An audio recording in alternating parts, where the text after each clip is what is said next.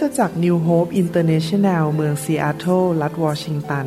สหรัฐอเมริกา มีความยินดีต้อนรับท่าน เราเชื่อว่าคำสอนของอาจารย์นายแพทย์วรุณเลาหะประสิทธิ์ จะเป็นที่หนุนใจและเปลี่ยนแปลงชีวิตของท่าน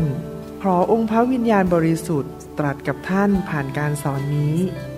เราเชื่อว่าท่านจะได้รับพระพรและกำลังจากพระเจ้า ท่านสามารถทำสำเนาคำสอน พื่อแจกจ่ายแก่มิตรสหายได้ หากมิได้เพื่อประโยชน์เชิงการค้า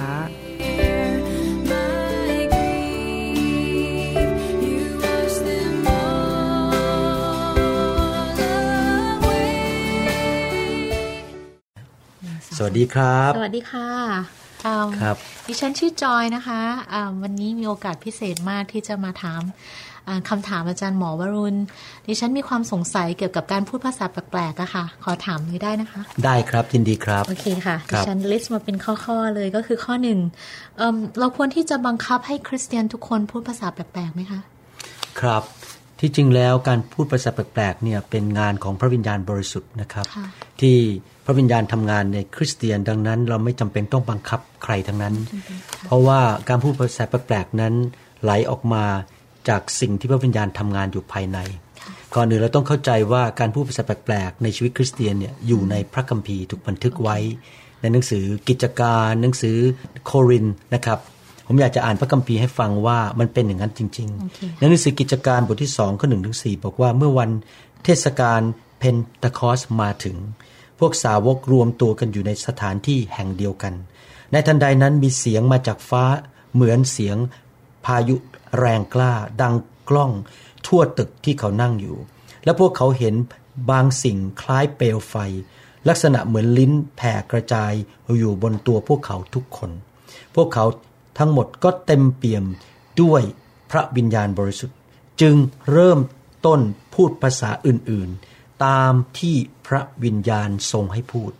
แสดงว่าการพูดภาษาแปลกๆนั้น ไม่ได้มาจากการที่เราพยายามคิดคำพูดขึ้นมาเอง หรือมาสอนคำพูดเหมือนกับเราสอนภาษาอังกฤษ A B C แต่ว่าเราแค่เปิดปากพูด เรายอมเปล่งเสียงและพระวิญญาณเป็นผู้ให้คำพูดกับเรา เราไม่ต้องสอนนะครับโอเคค่ะตอนเนี้ยในหนังสือกิจกรรมที่สองเนี่ยเป็นการที่คริสเตียนยุคแรกสุด รับการเต็มล้นเต็มเปี่ยม หรือบัพติศมาในพระวิญญาณ แล้วหลังจากนั้นในหนังสือกิจการบทที่ 10 ข้อ 44ถึง46 ในกิจการบทที่ 19 ข้อ 1 ถึงข้อ 6 ก็มีเหตุการณ์ทำนองเดียวเกิดซ้ำอีกคือว่าคริสเตียนยุคแรกพอรับบัพติศมาหรือรับการเต็มล้นด้วยพระวิญญาณ หมายสำคัญก็คือการที่เขาพูดภาษาแปลกๆคือพระเจ้ามาควบคุมลิ้นเขาเขายินยอมพูดแต่พระเจ้าควบคุมลิ้นเขาก็คือดังนั้นเราสอนไม่ได้ สอนไม่ได้ก็คือ คริสเตียนจะต้องรับพระวิญญาณบริสุทธิ์มาก่อน ถึงจะ สามารถเอิ่ม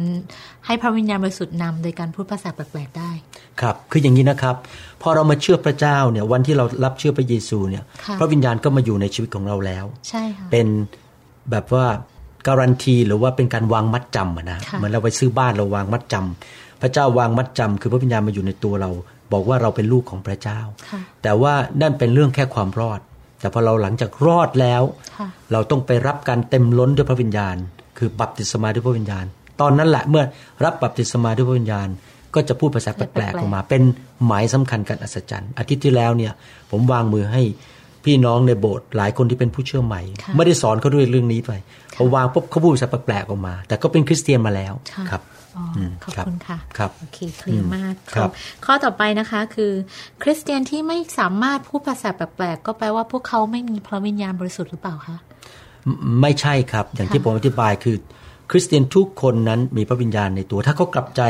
บังเกิดใหม่จริงๆนะไม่ใช่คริสเตียนจอมปลอมค่ะคริสเตียนจริงๆมีพระวิญญาณในตัว แต่การ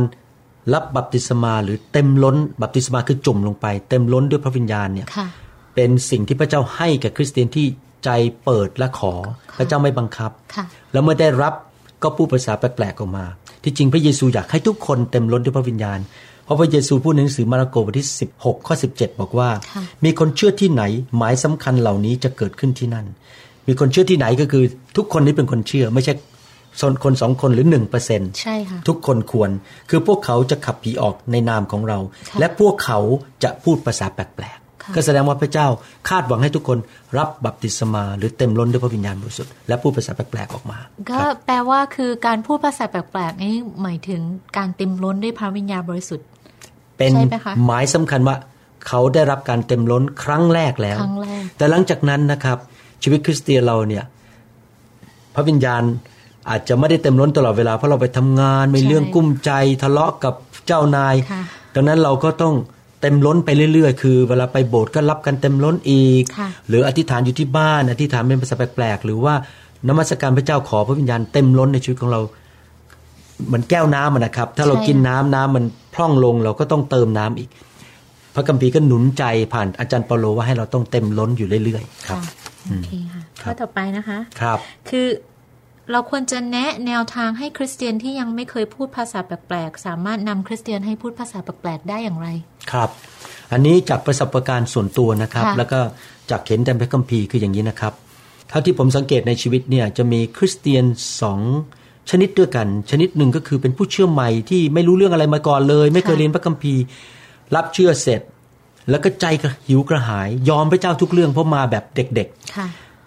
พี่น้องเหล่านั้นน่ะ ที่มาแบบนั้นเนี่ยพอเราบอกว่าเต็มล้นด้วยพระวิญญาณนะครับค่ะอธิษฐานขอตอนนี้วางมือ แล้วให้เขาเปิดปากเปล่งเสียงออกมา คนเหล่านี้จะรับง่ายมาก เพราะเขาไม่มีพื้นฐานเก่าแต่คริสเตียนเก่าที่เป็นคริสเตียนมาหลายปีหรือเป็นสิบปีที่ไม่เคยเรียนรู้เรื่องนี้เลยเนี่ย หรืออาจจะเป็นคริสเตียนใหม่ แต่เป็นคนที่คิดเยอะคิดมากมีการศึกษาสูงค่ะพวกนี้อาจจะไม่ค่อยอยากจะ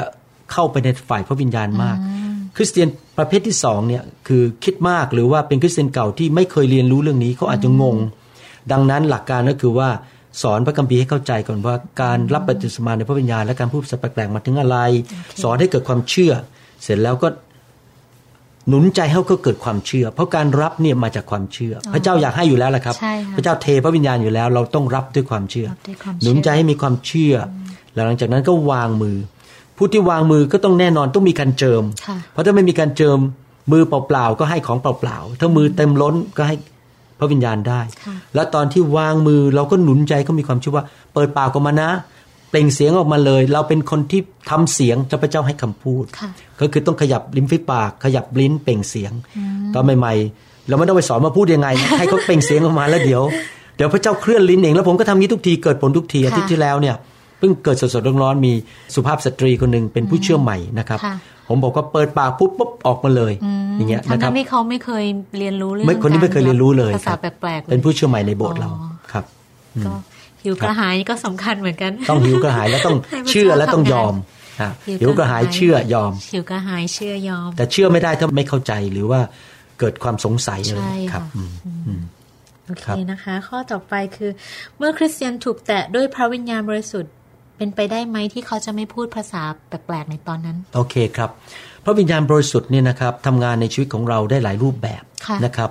อาจจะมารักษาโรค ใช่ค่ะ หรือมาขับผีออกค่ะหรือพระวิญญาณมาให้คำหนุนใจ มาแตะเราให้เกิดความหนุนใจหรือมารักษาเยียวยาใจของเราค่ะคำว่าแตะเนี่ยในภาษาอังกฤษที่ว่า touch เนี่ยค่ะหมายความว่าพระวิญญาณหรือการทรงสถิตของพระเจ้าเนี่ยมาแตะชีวิตเราค่ะซึ่งพระองค์จะทำอะไรก็ได้ค่ะเราอาจจะเกิดอาการร้องไห้ เพราะเกิดความชื่นชมยินดีในความรักของพระเจ้าหรือค่ะ อยู่ในการทรงสถิตแล้วน้ำตาเราไหลออกมา หรือเราจะหัวเราะค่ะหรือว่าเราอาจจะได้รับการรักษาเมื่อสองสามอาทิตย์ที่ผ่านมามีคุณแม่คนหนึ่งเจ็บขามานาน พระวิญญาณแตะท่าน ท่านก็ร้องออกมาบอกพระเจ้าว่ารักษาลูกด้วย อาการเจ็บขาก็หายไปอ๋อขอบคุณพระเจ้าแสดงว่าการแตะของพระวิญญาณเนี่ยอาจจะแล้วแต่พระองค์จะทำอะไร แล้วแต่พระวิญญาณบริใช่สุทธิ์จะทหรืออาจจะพูดภาษาแปลกๆก็ได้ ก็แล้วแต่พระพุทธเจ้าให้พูดภาษาแปลกๆก็พูดออกมา ให้หัวเราะก็หัวเราะออกมาำค่ะแสดงว่าการแตะก็คือว่าพระวิญญาณมาแตะต้องชีวิตเราและอะไรจะเกิดขึ้น ก็แล้วแต่เราจะยินยอม และแต่แต่พระวิญญาณจะทำงานอ๋อแสดงว่าบางทีอาจจะไม่ต้องพูดภาษาแปลกๆแล้วแต่ว่าพระเจ้าทำอะไร หรือว่าเราไม่รู้ว่าเราจะพูดตอนไหนแล้วใช่แต่ครับแล้วคือแต่เราพระวิญยญาอณมจะนำใช่เรายอมจนำพระวิญญาณให้เพูดโอเคค่ะครับชัดเจนมากข้อครับต่อไปนะคะ อะไรคือข้อแตกต่างระหว่างการถูกพระวิญญาณบริสุทธิ์แตะและการเต็มล้นด้วยพระวิญญาณบริสุทธิ์ ครับ การเต็มล้นเนี่ยเป็นคำสั่งของพระเยซูว่าให้เราเต็มล้นหรือเรียกว่าบัพติศมาในพระวิญญาณ เพื่อเราจะมีฤทธิเดชออกไปรับใช้ และค่ะเป็นพยานข่าวประเสริฐ คริสเตียนทุกคนที่มาเชื่อพระเจ้าเต็มล้นครั้งแรก คือบัพติศมาด้วยพระวิญญาณครั้งแรก แล้วพูดภาษาแปลกๆออกมา หลังจากนั้นเราก็เต็มล้นไป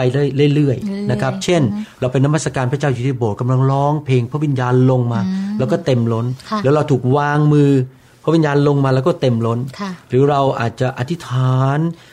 คำครวญกับพระเจ้า แล้วพระวิญญาณลงมาแตะเรามาเต็มล้นในชีวิตของเราค่ะเวลาผมจะเทศเนี่ยผมมักจะขอพระวิญญาณลงมาเต็มล้นผมในขณะนั้น แต่การที่เราถูกแตะเนี่ยเราเป็นผู้รับที่เพื่อที่เราจะเข้ามาสร้างชีวิตของเรา เวลาเราเต็มล้นเนี่ยเพื่อเราจะมีฤทธิเดชออกไปช่วยคนอื่น มันจะต่างกัน แตะนี่เพื่อรับเพื่อผลประโยชน์ของตัวเอง แต่เต็มล้นเนี่ยเพื่อเราจะได้มีฤทธิเดชออกไปช่วยคนอื่นได้ เช่นเทศนาได้ร้องเพลงนมัสการนำนมัสการเป็นพยาน เต็มล้นเพื่อเป็นพระพรเพื่แก่อคนเป็นอื่นพระพรก็ใช่เหมือนครับการแตะนี่ก็เป็นอะไรที่เบสิกใช่ไหมคะใช่ครับแต่การเต็มล้นนี่เอ่อมากขึ้นกว่าเดิมคือ advance ใช่แล้วก็ครับไปทำงานของพระเจ้าได้ใช่คเพื่รัอบคนอื่น คือชีวิตมนุษย์เนี่ยต้องการทั้งสองอันคือว่ารับการแตะต้องเพื่อชีวิตดีขึ้นใช่แล้วก็รับการเต็มล้นเพื่อมีฤทธิเดชออกไป รับใช้คนอื่น รับใช้พระเจ้า รับใช้คนในโลกนี้ค่ะอืมอครับยากจะเต็มล้นทุกวันเลยครับอาเมนโอเคนะคะ ข้อตัดไปคือเอมเป็นไปได้ไหมที่คริสเตียนสามารถถูกแตะโดยพระวิญญาณ โดยไม่มีความรู้เรื่องพระวิญญาณบริสุทธิ์เลยค่ะเป็นไปได้ครับ ถ้าหิวกระหายมากค่ะๆแล้วก็เปิดหัวใจยอมเปิดหัวใจคือจริง ๆ แล้วกุญแจคือ เชื่อยอมหิวกระหายโอเคถ้าสามอันนี้มีนะฮะพ ระวิญญาณทำงานได้มาก นี่เป็นหลักการของพระเจ้า เชื่อว่าเออพระวิญญาณคือพระเจ้ามีจริง แล้วพระเจ้าค่ะสามารถมาแตะฉันได้ ฉันอยากรับเพราะหิวกระหาย แล้วเปิดใจเชื่ออทั้งที่อาจจะไม่เคยเรียนพระคัมภีร์มาก่อน หรือไม่เข้าใจศาสนาศาสตร์เรื่องพระวิญญาณครับหนูว่าคนที่เขาแบบเชื่อยอมเปิดใจแล้วอยู่ๆพูดภาษาแปลกๆเขาอาจจะตกใจก็ได้ฮะว่าพูดภาษาอะไรอย่างเงี้ยใช่เขาไม่เข้าใจไม่เข้าใจฮะฮะแล้วเราก็มาที่ อธิบายทีหลังตายทีหลังครับโอเคค่ะอืมเคลียร์มากครัขบอบคุณนะคะ ข้อต่อไปเลยนะคะเอิ่มอะไรคือข้อแตกต่างระหว่างของประธานในการพูดภาษาแปลกๆ และการพูดภาษาแปลกครับ การพูดภาษาแปลกๆครั้งแรกในชีวิตคือตอนรับบัพติศมาในพระวิญญาณบริสุทธิ์ๆค่ะหลังจากนั้นเราก็มีเมล็ดพันธุ์นั้นคือเราสามารถพูดภาษาแปลกๆได้ เมื่อเรายอมต่อพระวิญญาณแล้วก็พูดออกมาค่ะนี่ในการที่เราจะพูดภาษาแปลกๆเนี่ยมันจะ ใช้ในเหตุการณ์ต่างๆกัน เช่น ผมยกตัวอย่างในหนังสือโรมนะครับค่ะหนังสือโรมเดี๋ยวผมจะอ่านให้ฟังนี่ค่ะบทที่8ข้อ26 ถึง 27 เนี่ยค่ะบอกว่าในทำนองเดียวกัน พระวิญญาณก็ทรงช่วยเมื่อเราอ่อนกำลังด้วยค่ะเพราะเราไม่รู้ว่าควรจะอธิษฐานขออะไรอย่างไร แต่พระวิญญาณทรงช่วยขอแทน ด้วยการคร่ำครวญก็คือการพูดภาษาแปลกๆซึ่งไม่อาจกล่าวเป็นถ้อยคำก็คือฟังแล้วไม่เข้าใจ และพระองค์ผู้ทรงชันสูตรใจมนุษย์ก็ทรงทราบความหมายของพระวิญญาณ เมื่อเราไม่รู้เราจะอธิษฐานอะไร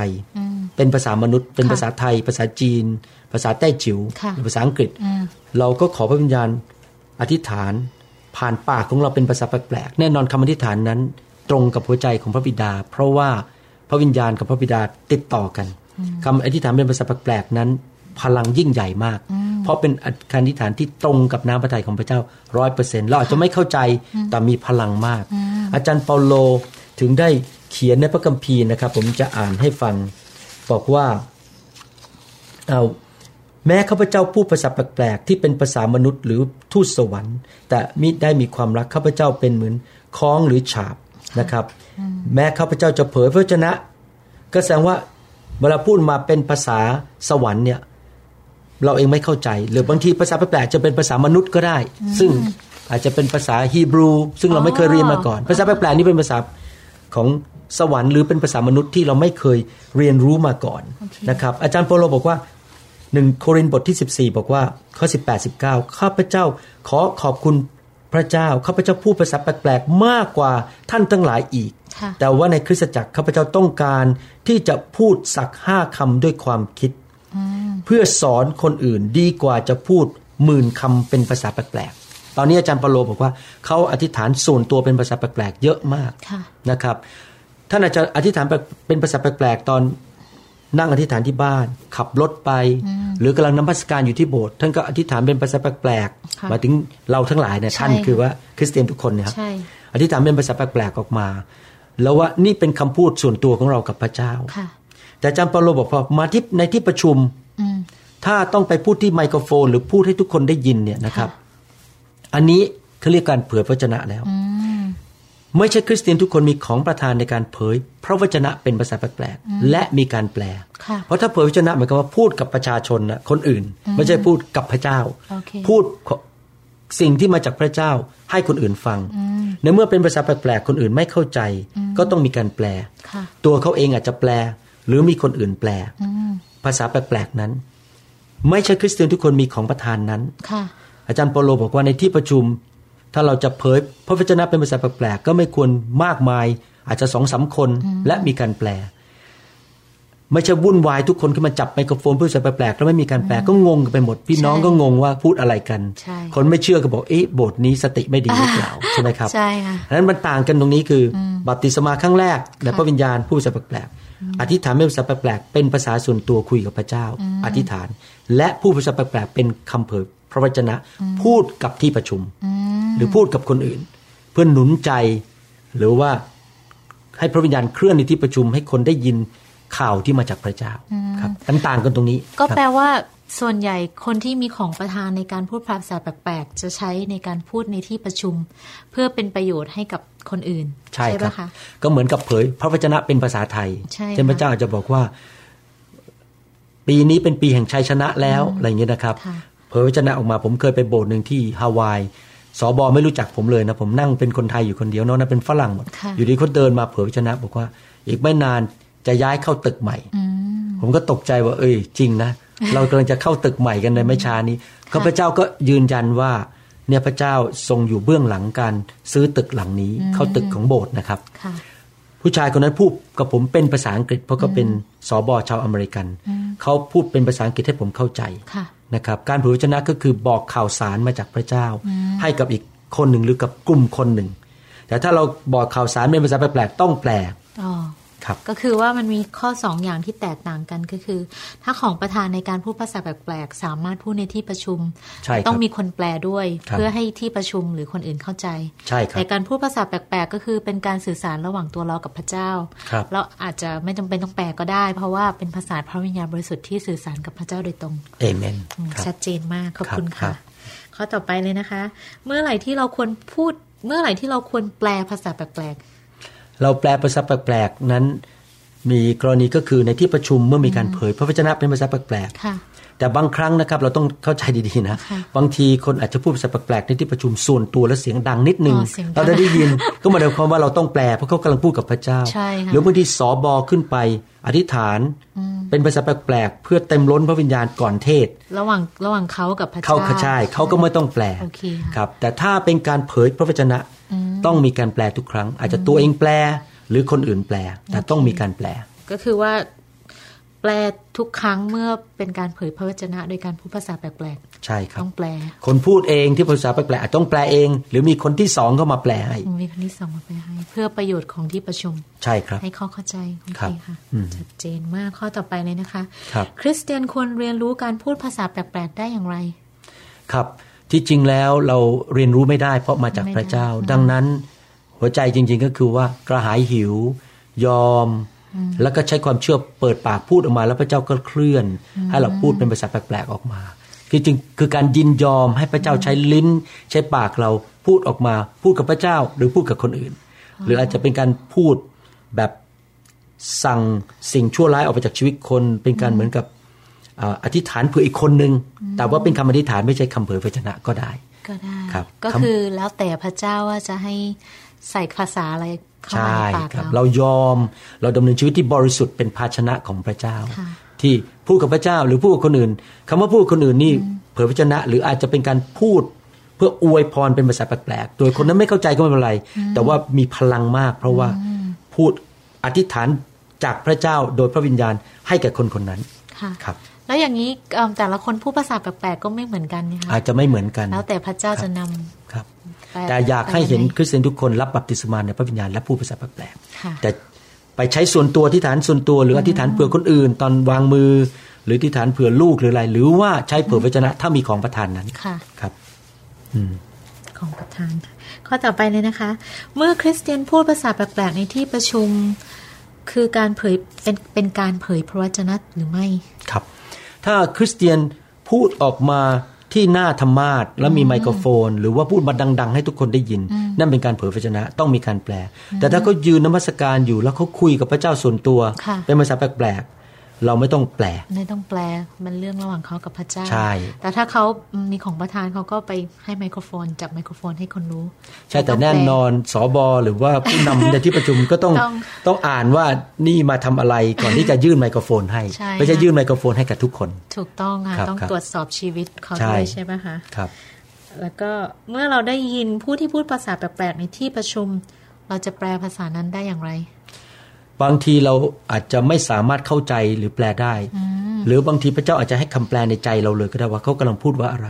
หรือพระเจ้าจะใช้คนอื่น มาแปลให้ฟังเพราะเราไม่เข้าใจใช่ค่ะมีบางครั้งนะครับที่คนที่อยู่บนธรรมาสเนี่ยอาจจะพูดภาษาแปลกๆออกมา โดยไม่ที่จริง ๆ แล้วไม่ได้พูดกับคนทั้งห้องนะครับ เหตุการณ์เกิดขึ้นอย่างเงี้ยค่ะอาจจะเป็นเหมือนกับเขาอธิษฐานกับพระเจ้าอยู่ แต่เพราะว่ามีคนได้ยินเป็นภาษาของเขาเอง มีครั้งหนึ่งมีนักเทศน์คนหนึ่งในสหรัฐ อธิษฐานเป็นภาษาแปลกๆอยู่บนธรรมาสค่ะไม่ไม่ได้เผยพระชนะ แต่มีชายหนุ่มสามคนที่มาจากประเทศอิสราเอลผู้ภาษาฮีบรู ฟังเป็นภาษาฮีบรู และกลับใจรับเชื่อพระเยซูวันนั้นอ๋อผมมีครั้งหนึ่งอธิษฐานเป็นภาษาแปลกๆแล้วมีนักเรียนไทยได้ยินเป็นภาษาไทย ก็กลับใจรับเชื่อกลับใจรับเชื่อเพราะว่าพระเจ้าให้เขาแปลได้เองอ๋อครับแต่ค่ะคนอื่นจะไม่เข้าใจคือแล้วแต่พระเจ้าจะทำงานกับใครถูกต้องแต่ถ้า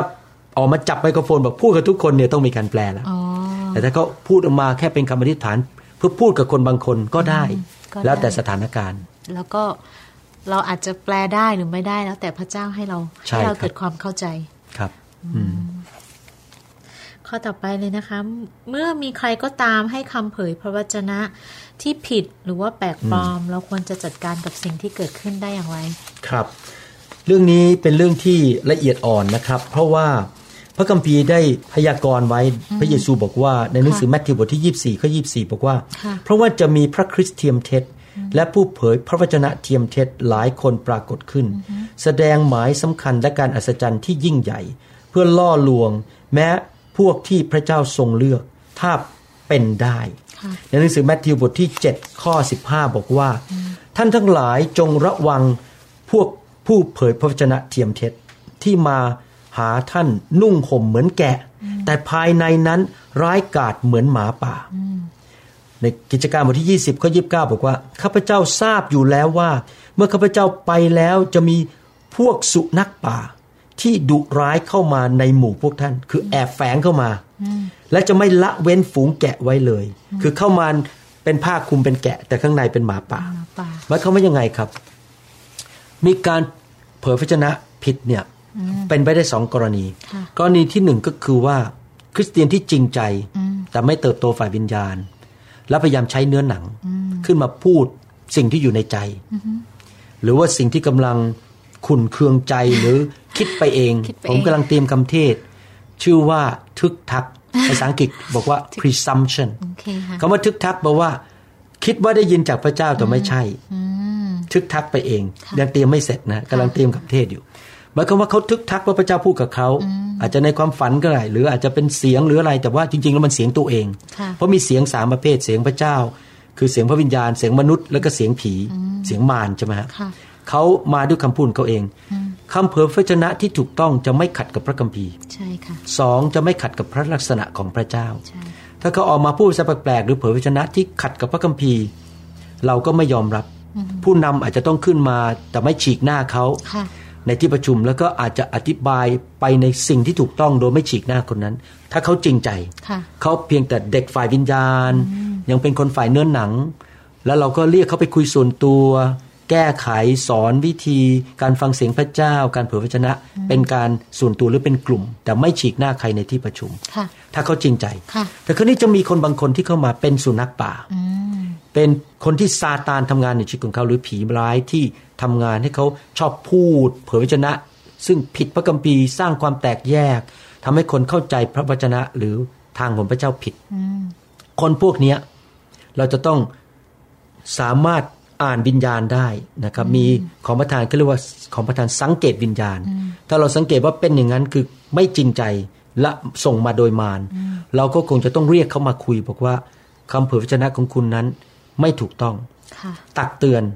ถ้าดูท่าทีถ้าเขาไม่กลับใจนะครับ ก็คงจะต้องเอาผู้นำสองสามคนมาคุยกับเขาค่ะถ้าเขาเป็นสมาชิก แต่ถ้าเขาไม่สมาชิกเนี่ยเราเอาผู้นำมาขอเชิญเขาออกไปเลย ถ้าเขาเป็นสมาชิกใช่ไหมถ้าเป็นสมาชิกเราต้องคุยกับเขาดีๆก่อนใช่ไหมเพราะเขาอาจจะโดนมารหลอกตอนนั้น อาจจะต้องวางมือขับผีออกไป อะไรอย่างนี้เป็นต้นนะ ถ้าเขายอมนะครับ แต่ถ้าคนไม่จริงใจจริงๆเนี่ยจะไม่ยอมจะไม่กลับใจ เขาจะสู้กับเรา ถ้าเป็นอย่างนั้น ก็คงต้องมีการลงวินัยคือ เอาผู้นำสองสามคนมาคุยกับเขาก่อนว่า ห้ามทำถ้าเขายังทำต่อ เราก็คงจะต้องเชิญเขาออกและประกาศในคริสตจักรว่า พฤติการของคนคนนี้การเผยพระวจนะนั้นไม่ถูกต้องประกาศให้คริสตจักรรู้เพื่อคริสตจักรจะได้ระวังคนคนนี้ที่จะโทรศัพท์มาอีเมลมาหา แต่มันต้องชัดเจนแล้วว่าคนนั้นถูกส่งมาโดยมารจริง ๆ เป็นสุนัขป่าอ๋อที่ใส่เสื้อแกะ ขนแกะอยู่ อย่างนี้อย่างนี้คนที่เป็น pastor หรือผู้นำในโบสถ์ก็ต้องมีของประทานในการสังเกตวิญญาณต้องด้วยนะควรจะมีฮะใช่ควรจะมีค่ะจะได้รู้แล้วต้องรู้พระวจนะ เพราะว่าถ้าไม่รู้คำเผยพระวจนะผิด ก็ไปฟังก็เลยเสร็จเลยที่จริงในโบสถ์ผมเมื่อหลายปีมาแล้วมีครั้งหนึ่งค่ะมีผู้หญิงสามคนอยู่ในโบสถ์ผม อเมริกันหนึ่งคนคนจีนหนึ่งคนคนไทยหนึ่งคน ตั้งตัวเป็นผู้เผยพระวจนะ แล้วก็เผยพระวจนะว่าพระเยซูจะกลับมาปี 1990ในทำนองนี้นะฮะผมบอกไม่มีหรอกพระคัมภีร์บอกว่าเราไม่รู้วันกลับค่ะเสร็จแล้วเขาก็ไปนั่งอธิษฐานกันในบ้านบอกพระเยซูมานอนกับเขามาอะไรผมก็บอกมันไปกันใหญ่แล้วเนี่ยมันไม่มีในพระคัมภีร์ค่ะแล้ววันหนึ่งผมเดินออกมาจากห้องน้ำที่โบสถ์ผู้หญิงอเมริกันก็เดินมาบอกว่า พระเจ้าตรัสว่าคุณต้องเก็บกระเป๋าออกจากงานไปญี่ปุ่น ผมบอก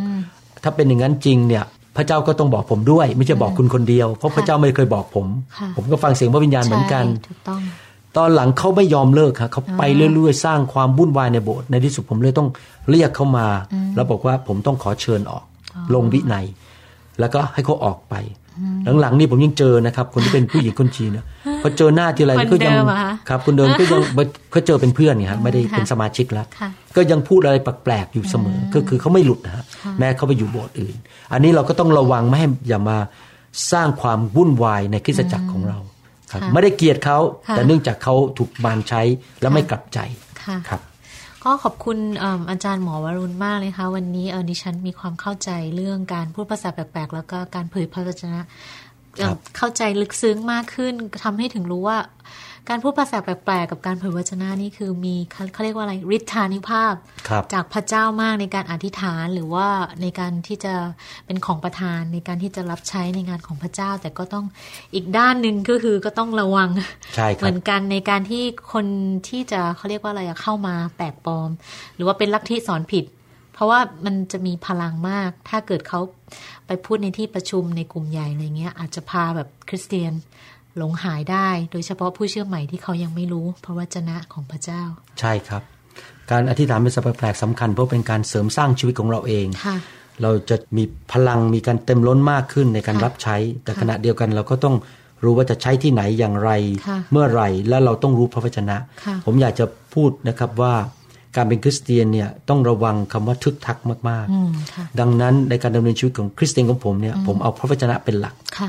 ผมฟังเสียงพระวิญญาณก็จริงค่ะแล้วผมต้องสนิทกับพระวิญญาณ แต่ว่าผมต้องมั่นใจเลยว่าเสียงนั้นไม่ขัดกับพระคัมภีร์ ไม่ขัดกับพระลักษณะของพระเจ้าค่ะเช่นได้ยินเสียงว่า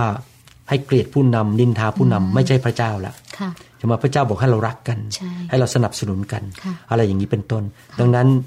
ผมอยากจะหนุนใจพี่น้องให้เอาจริงเอาจังกับการศึกษาพระวจนะใช่ค่ะแล้วก็ถ้าใครก็ตามมาบอกว่าอย่างงู้นอย่างนี้นะครับค่ะ ให้ทำเหมือนกับคริสเตียนที่เมืองโบเรอานะครับในหนังสือกิจการ ให้ไปสำรวจพระวจนะว่าที่เขาพูดมาเนี่ยถูกหรือผิดอืมนะครับถ้าผมเทศนาเองค่ะแล้วมันไม่ตรงพระคัมภีร์หรือมาอ้างพระคัมภีร์ไม่ได้ค่ะผมก็สอนผิดเหมือนกันใช่ดังนั้นเวลาผมสอนพระวจนะ ผมจะต้องอ้างพระคัมภีร์ตลอด เพื่อให้รู้ว่านี่ไม่ใช่ความคิดของผม แต่ผมมีข้อพระคัมภีร์สองสามข้ออย่างน้อย มายืนยันกัน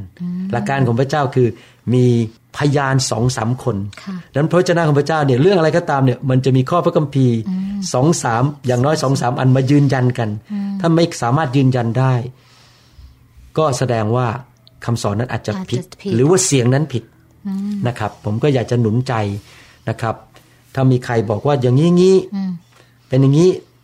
เราก็ต้องบอกว่าขอดูพระวจนะสองสามข้อที่คุณใช่พูดถึง มันยืนยันกันหรือคือเปล่าต้องไปยืนยันไม่ว่าจะได้ยินเสียงอะไรมา หรือว่าใครเผยพระชนะอะไรมาให้กับเรา หรือแม้แต่กระทั่งกระทั่งเอิ่มคำเทศของนักเทศอะไรเงี้ยเราก็ต้องไปเช็คกับพระวจนะทุกครั้ง ใช่ครับครับโอเคแล้วก็ต้องระวังนิดนึงค่ะอย่าดำเนินชีวิตด้วยคำพยากรณ์หรือคำเผยพระวจนะ เราดำเนินชีวิตด้วยพระวจนะ และให้พระวิญญาณพูดกับเราภายในด้วย อย่าฟังทุกคนเพราะบางคนอาจจะมาพูดเพื่อหวังผลประโยชน์ หรือว่าเขาอาจจะผิดพลาดดึง พระคัมภีร์ถึงบอกว่าต้องมีการตัดสินไงต้องมีการห้ามไปเผยพระวจนะกันส่วนตัว ต้องมีผู้นำนั่งฟังและตัดสิน เพราะคนที่เผยพระวจนะอาจจะพลาดก็ได้ แล้วเราไปฟังเขาสมมติเขามาบอกว่า เก็บขายเข้าของย้ายบ้านไปอยู่จังหวัดตรัง แต่พระเจ้าไม่ได้พูดกับเรา แล้วเราไปดำเนินชีวิตตามเสียงพระวจนะเสร็จเลย พระเจ้าไม่ได้ส่งอะ คนนั้นมาพูดเองพอย้ายลงไปธุรกิจเจ๊ง บ้านแตกสลายขาดเงินหมดคันนี้เลยว่าพระเจ้าว่าพระเจ้าไม่บอกให้ฉันมาตรัง ผมไม่ได้ต่อต้านตรังนะนี่แค่ใช่เป็นตัวอย่างค่ะแต่ว่าดังนั้นผมถึงเวลาคนมาเผยพระชนะ ผมจะเก็บไว้บนหิ้งก่อน แล้วก็ค่อยมาฟังเสียงแล้วดูสถานการณ์ว่าพระเจ้าเปิดประตูยังไง ผมไม่รีบร้อนค่ะผมไม่ใช่คนที่ดำเนินชีวิตด้วยการเผยพระชนะ แต่ดำเนินชีวิตด้วยพระคำของพระเจ้าและฟังเสียงพระวิญญาณในตัวของตนเอง แล้วก็ อีกอย่างหนึ่งพระคัมภีร์สอนว่าให้เรามีผู้ปรึกษาที่มีสติปัญญาและเกรงกลัวพระเจ้าหลาย ๆ คน อย่าดำเนินชีวิตเย่อหยิ่งทำอะไรตามใจตัวเอง มีอะไรก็ไปปรึกษาผู้ที่มีสติปัญญาและเกรงกลัวพระเจ้า มีผู้ปรึกษามากที่รักพระเจ้าจะปลอดภัย เพราะเขาก็ฟังเสียงพระวิญญาณเหมือนกันใช่นะครับ แล้วก็ครับพระวิญญาณองค์เดียวกันก็จะนำเราไปในใช่ได้เอ่อ direction เดียวกัน ใช่ครับทางพระวิญญาณเดียวกันองค์เดียวกันจะไม่พูดขัดกัน ใช่ค่ะครับ make sense มากครับค่ะครับวันนี้ขอบคุณคุณหมอวรุณมากเลยครัค่ะบที่ให้คำตอบของดิฉันเรื่องเกี่ยวกับการเผยพระวจนะ แล้วก็การพูดภาษาแปลกๆเป็นประโยชน์มากค่ะ ครับ ขอบคุณมากครับที่ใช้เวลาด้วยแล้วก็หวังว่าการคุยกันครั้งนี้จะเป็นพระพรกับคนมากมายครับค่ะขอบคุณขอบคุณครับมากค่ะครับสวัสดีครับสวัสดีค่ะ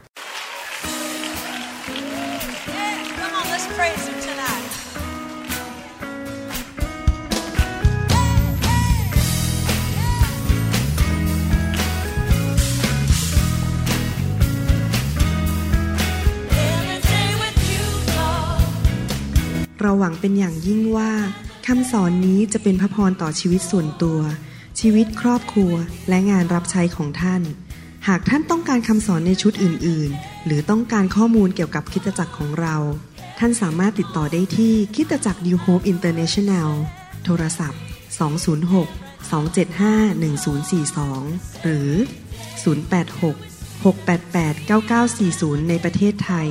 อีกทั้งท่านยังสามารถรับฟังและดาวน์โหลดคำเทศนาได้เองผ่านทางพอดแคสต์ด้วย iTunes เข้าไปดูวิธีการได้ที่เว็บไซต์ www.newhope.org หรือเขียนจดหมายมายัง New Hope International Church 10808 South East 28 Street Bellevue Washington 98004 สหรัฐอเมริกา หรือท่านสามารถดาวน์โหลดแอปของ New Hope International Church ใน Android Phone หรือ iPhone หรือท่านอาจฟังคำสอนได้ใน www.soundcloud.com โดยพิมพ์ชื่อวรุณเลาหาประสิทธิ์ หรือในเว็บไซต์ www.warunrevival.org